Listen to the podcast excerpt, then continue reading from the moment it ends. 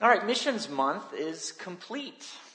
And we're going back to Isaiah. So in Advent season, we looked at the early part of Isaiah with these prophecies of a king, the king, who would come. That was really appropriate for Advent and Christmas. Now, we're a couple months away from Holy Week, Good Friday and Easter. Let's go back to Isaiah. And chapters 40 through 55 we'll be looking at, and we'll be comparing that with the Gospels, Jesus' ministry in each of these, or almost all of these sermons. We're going to start with Isaiah 40. I'm going to read it to you here in a moment.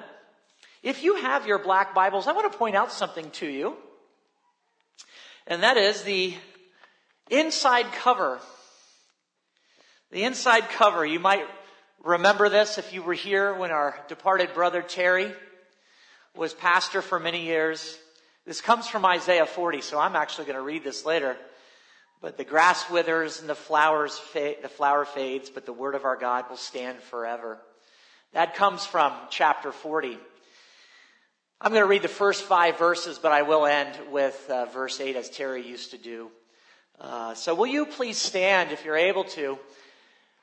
To hear these words of God through the prophet Isaiah. Isaiah 40 verses 1 through 5. Comfort, comfort my people, says your God. Speak tenderly to Jerusalem and cry to her that her warfare is ended, that her iniquity is pardoned that she has received from the Lord's hand double for all her sins.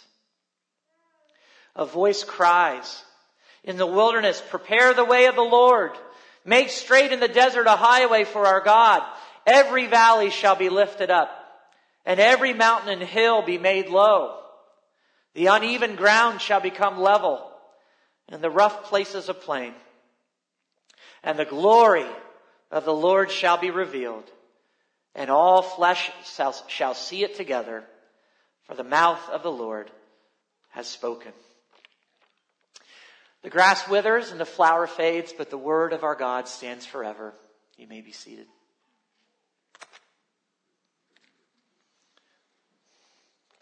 So, what do you feel when you hear the words, comfort? Comfort my people.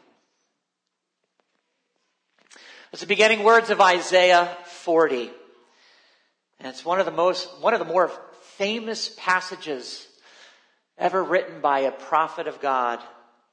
And in fact, these are the opening words of Handel's Messiah.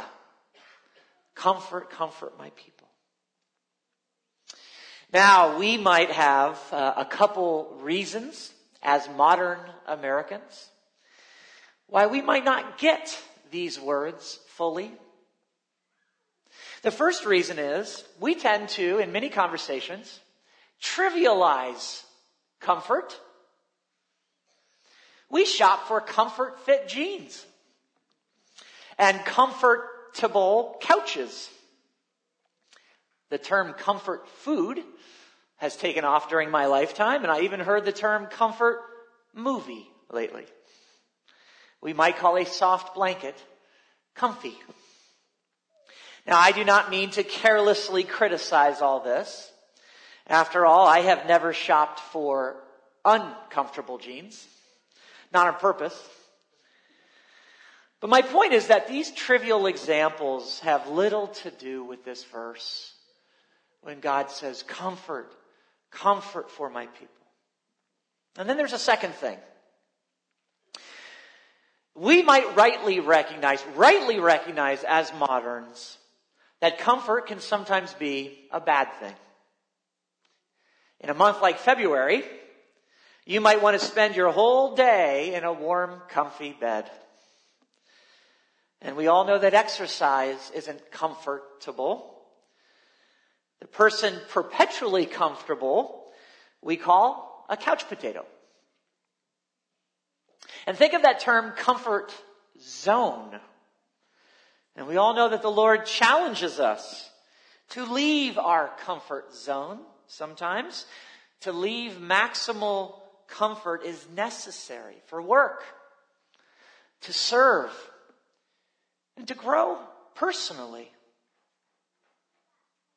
But to perpetually seek one's comfort is the path to self-centeredness, isolation, or obesity. The prophet Amos cried out, Woe to those at ease in Zion. Those at ease in Zion. In other words, woe to those comfy. Comfy in ways they shouldn't be. But all this has nothing to do with what we just read. Comfort. Comfort my people. Instead, I want you to picture something we all can relate to also, and that is a patient in a hospital experiencing pain. We might call it discomfort. And here comes the skilled and caring nurse, which some of you are. And that person brings comfort. And there's another kind of comfort that patient might need if they are in despair. And that might be comfort that family members bring or a chaplain. Comfort, comfort for my people. Likewise, the prophet is speaking of that kind of comfort to a weak people, even for a broken people. And God affectionately calls them my people. That's all in verse 1. Verse 2 will tell us a little more. Listen to this. Speak tenderly to Jerusalem. Cry to her that her warfare has ended, her iniquity is pardoned, that she has received from the Lord's hand double for all her sins. Now, this is really for Jerusalem, the city that's at the heart of the people of God in the Old Testament. And they are a people broken. And we're told in that verse, broken how? By warfare. Yet this same verse also says there's sins involved. Their iniquities are related to this warfare and calamity. So, in other words, Jerusalem, according to this verse, is not just a city of sufferers. They're a city of guilty sufferers.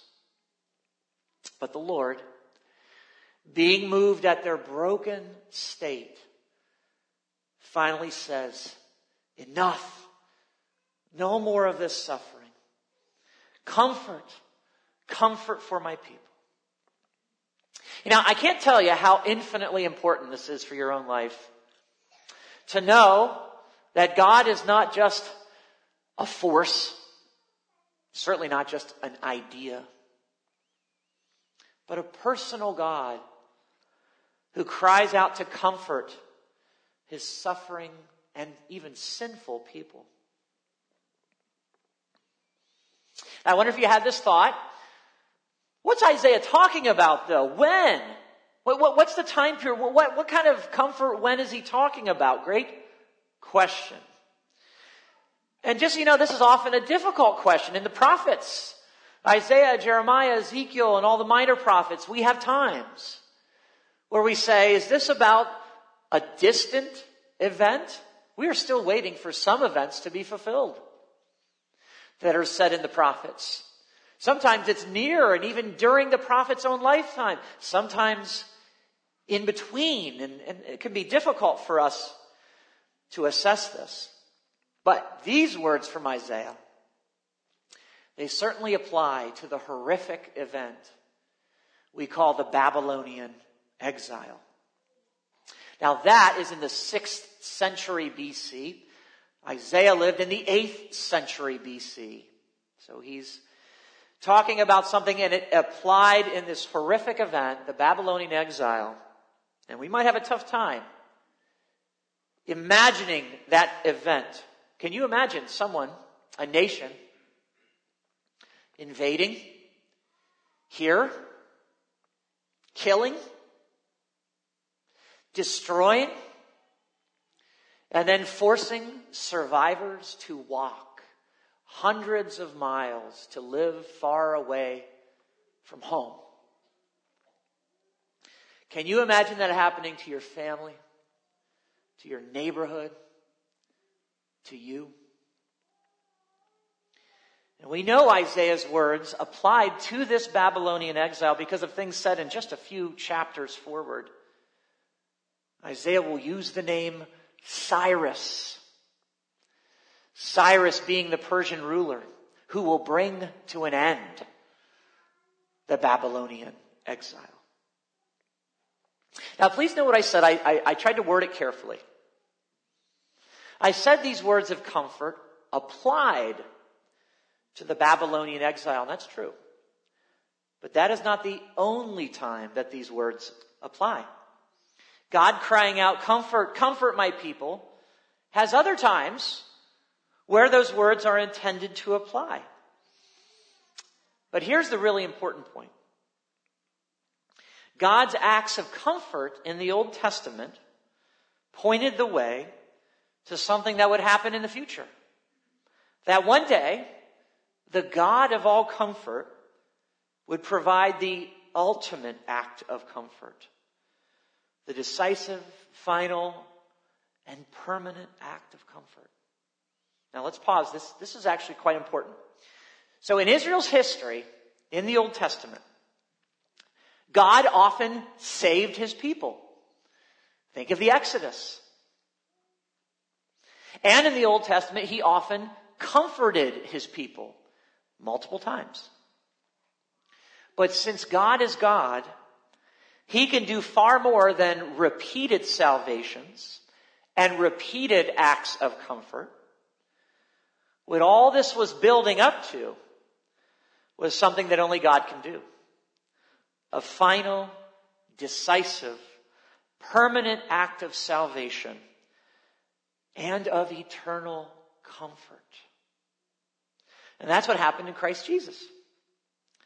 In his atoning death for the forgiveness of our sins, of his resurrection that guarantees our eternal life, of his promise to return and to fully establish the kingdom of heaven on earth, to banish evil forever. Now that is comfort. And you know who understood that? Handel. And so he says at the beginning of the Messiah, comfort, comfort my people, quoting Isaiah 40 verse 1. Not a work entitled Israel, not a work just entitled salvation of God, but the Messiah. So, all that about Jesus takes us to the next few verses. And let's look at those again.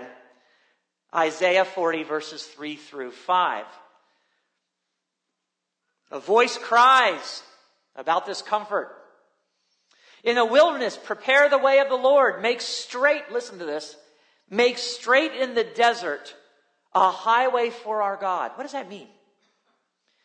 Every valley shall be lifted up, every mountain hill be made low, the uneven ground shall become level, the rough places a plain, and the glory of the Lord shall be revealed, and all flesh shall see it together. For the mouth of the Lord has spoken. Now this is amazing because Matthew, Mark, Luke, John, all four gospels quote at least part of what I just read.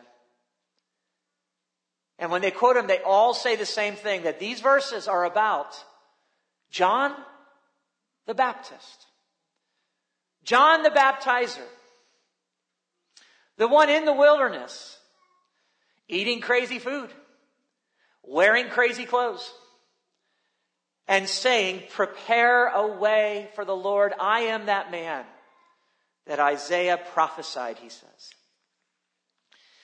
Now, the title of my sermon is this, this um, crazy language that I, I always thought was weird for most of my Christian life. What does that mean to make straight a path? That's what he's crying out. Make a straight a path, a highway for our God. That just seems weird to me. How do you make straight up? What does that mean? Here's what it means. Get all the obstacles out of the way. Clear the path. Remove all obstacles. Get prepared. For the Lord is coming. So John the Baptist comes and says, that's what I'm doing. I'm the voice in the wilderness saying, get prepared, people. The Lord will appear. And you notice it says, all flesh shall see it. The rich, the poor, the young, the old, men, women. This will not be the Lord only appearing to Moses, the burning bush. This will not be the Lord only appearing to a, a, a prophet in a vision. This will not be the Lord only appearing behind the curtain in the Holy of Holies.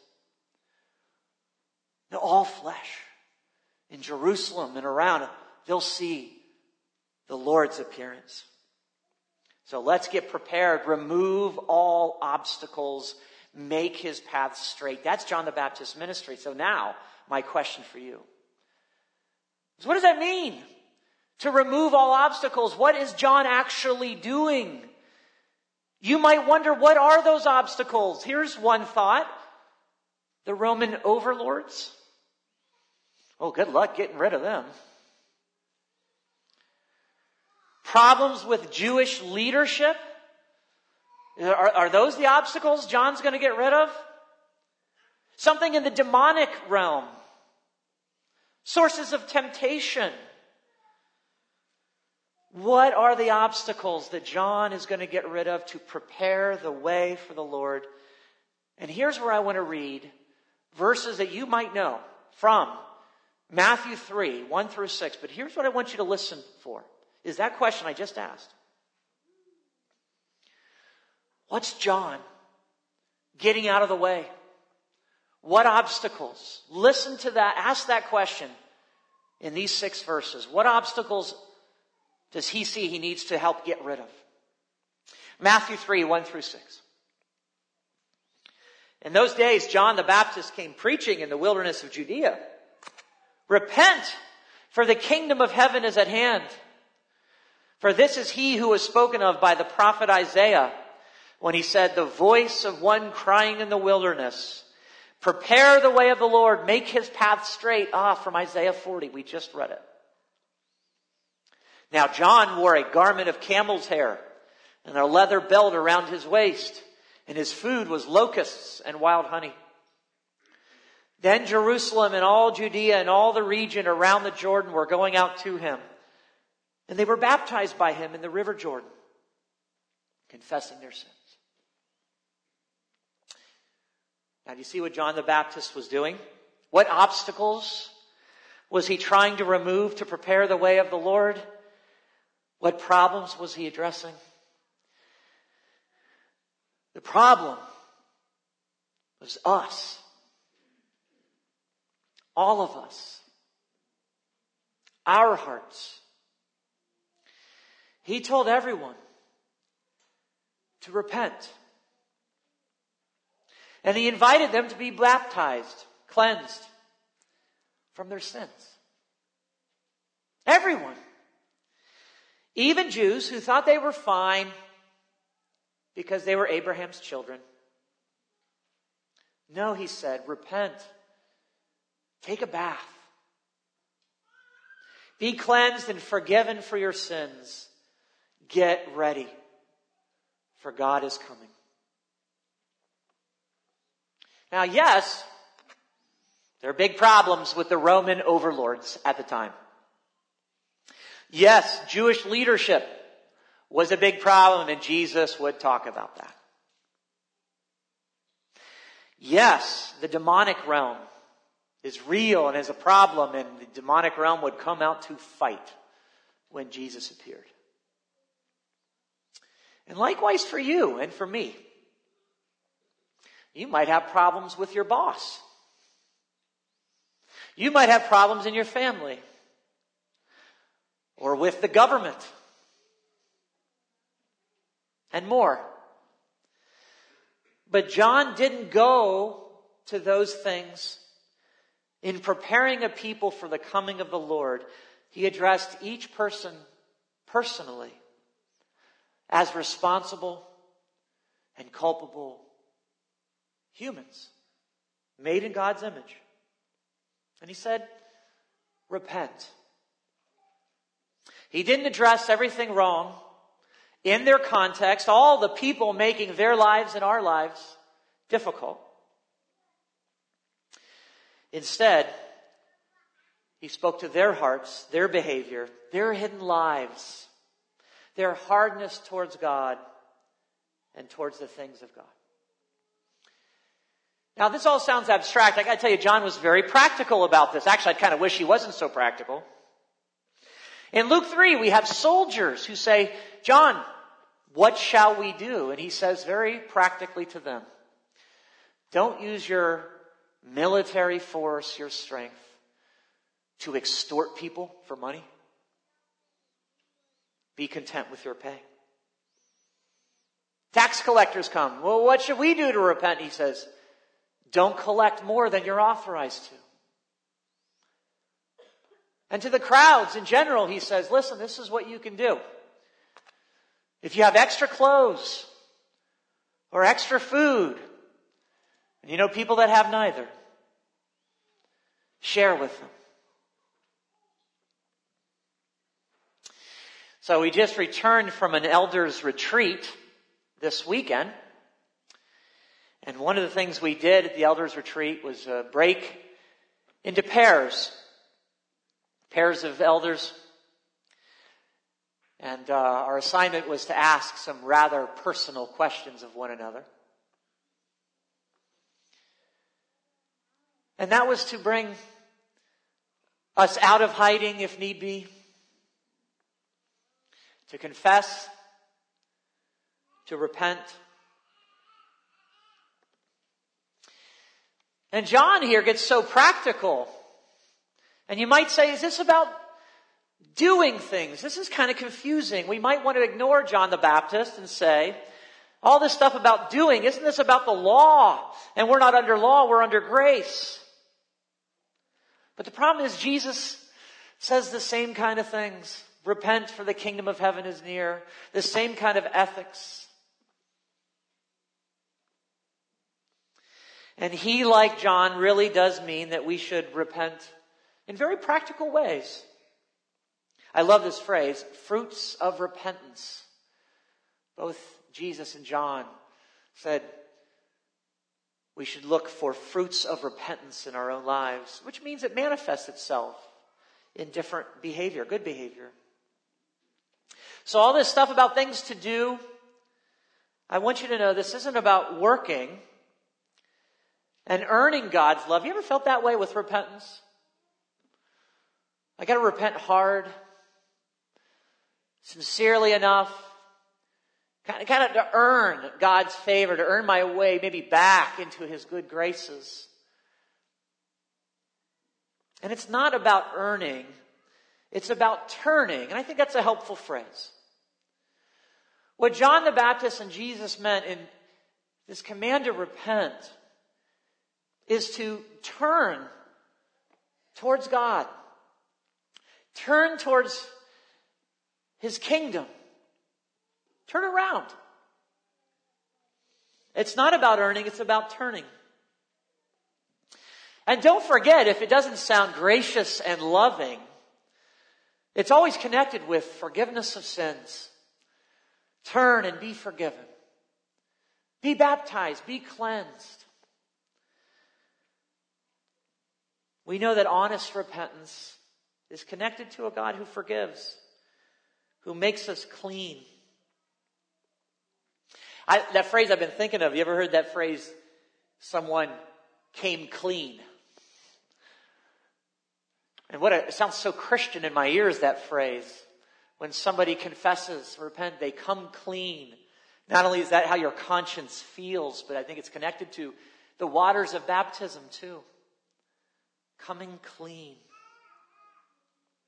All right, so let's review. How did we get here? We started with comfort, comfort, and we just ended with repentance.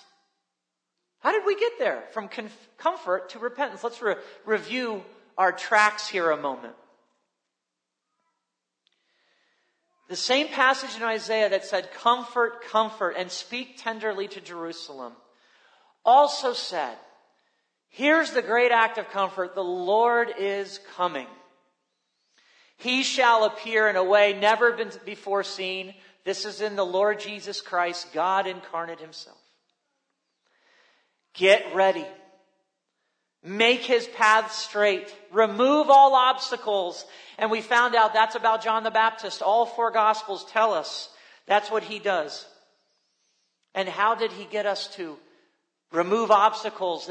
The, problem was in us, not in our external environment, as much as that can be causing us problems. It's in us. Get your, get your hearts ready. Turn to the Lord. Be forgiven. Be ready to see him. Did you know that Jesus literally proclaimed comfort? Do you remember the Beatitude? Blessed are those who mourn, for they shall be comforted. It's actually gospel words. But as we're coming down the home stretch here, I want you to think of these words from Jesus also. These are more tragic words about comfort.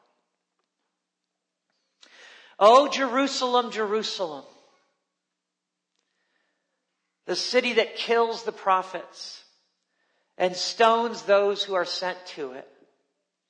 How often would I have gathered your children together as a hen gathers her chicks under her wings, and you are not willing. Do you hear how Jesus wanted to bring comfort? A protective comfort. What an image of a mother hen bringing her protective comfort to her chicks by drawing them under her wings. And Jesus says, Jerusalem, Jerusalem. And we just heard the comfort from Isaiah for Jerusalem. And Jesus, as he will turn to Jerusalem to be killed in that passage in Matthew 23, says, I've longed for you to receive my comfort, Jerusalem. To gather you as a mother hen, but you would not turn to me. There was a married couple in their 50s with a wayward adult son. But he finally hit rock bottom. They offered to take him back into their home to get him off the streets. They wanted him to be healthy again and safe. In their love, they could have cried out, comfort, comfort. But he needed to get help, to be part of a program.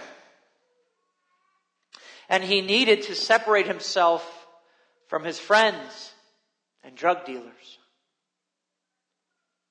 The parents didn't place many rules upon their son. And he certainly didn't have to buy his way back into their home. But in the end, he refused his parents' help, claiming they were disrespecting his freedom. He was an adult, after all. He complained that their love came with strings attached. And what a tragic illustration that story is of what Jesus meant by how often would I have gathered your children together as a hen gathers her chicks under her wings, and you were not willing. Where do we land here? God has truly appeared visibly in Christ and in Jerusalem specifically to the rich and poor, men and women, all old and young to, to all flesh. He has come to bring eternal comfort through the forgiveness of sins, the establishment of a new kingdom free from evil, a place for us to live forever. But first John the Baptist said, we need to get ready. Repent. Come clean. Turn towards God. Don't walk in the opposite direction, but walk towards the God of all comfort. If you're not a believer here today, this is an invitation for you. Maybe you've heard the word repent, and it sounds wrong in your ears. Whether authoritarian or demanding, crushing. I've heard it that way before. That's not how it's meant. It's an invitation to turn towards God, to be received with immediate and free forgiveness, love, and like parents returning, receiving their wayward son, to then put you on a track of health, of growth, not self destruction. This is an invitation from the Lord to receive all that He has to give you. But if you're a believer already, maybe you've been a believer for a while, this is an invitation to renew that. Especially if you're looking at all the problems around you. The people in your lives, the institution in your lives causing you problems. And here's the voice of John the Baptist saying, look at yourself. Repent as he talks to you, made in the image of God, you morally responsible, me spiritually responsible, us. And says, I have good news for you. It might not sound like it, but you can come clean and be refreshed in your faith again. Maybe confessing sins to a friend. That sometimes really helps. A brother a sister in the faith. Bringing it to God in prayer and say, I want to experience the Messiah afresh. I want to know the comfort of God again. Something's been blocking me from that. Something inside me has been blocking me from that. That's John the Baptist's invitation. That's Isaiah's proclamation. To hear that voice. And to make straight the Lord's paths by removing those obstacles in your heart. Turn towards Him. Let's go to prayer now. And I'll have a moment of silence here for you to do heart work with the Lord. Let us pray. Lord, we do bring our foolish hearts to you right now. Our foolish, stubborn hearts. Lord, we bring them to you knowing that you want to bring us comfort. Father, we praise you that you are not an impersonal force. You are not a mere concept.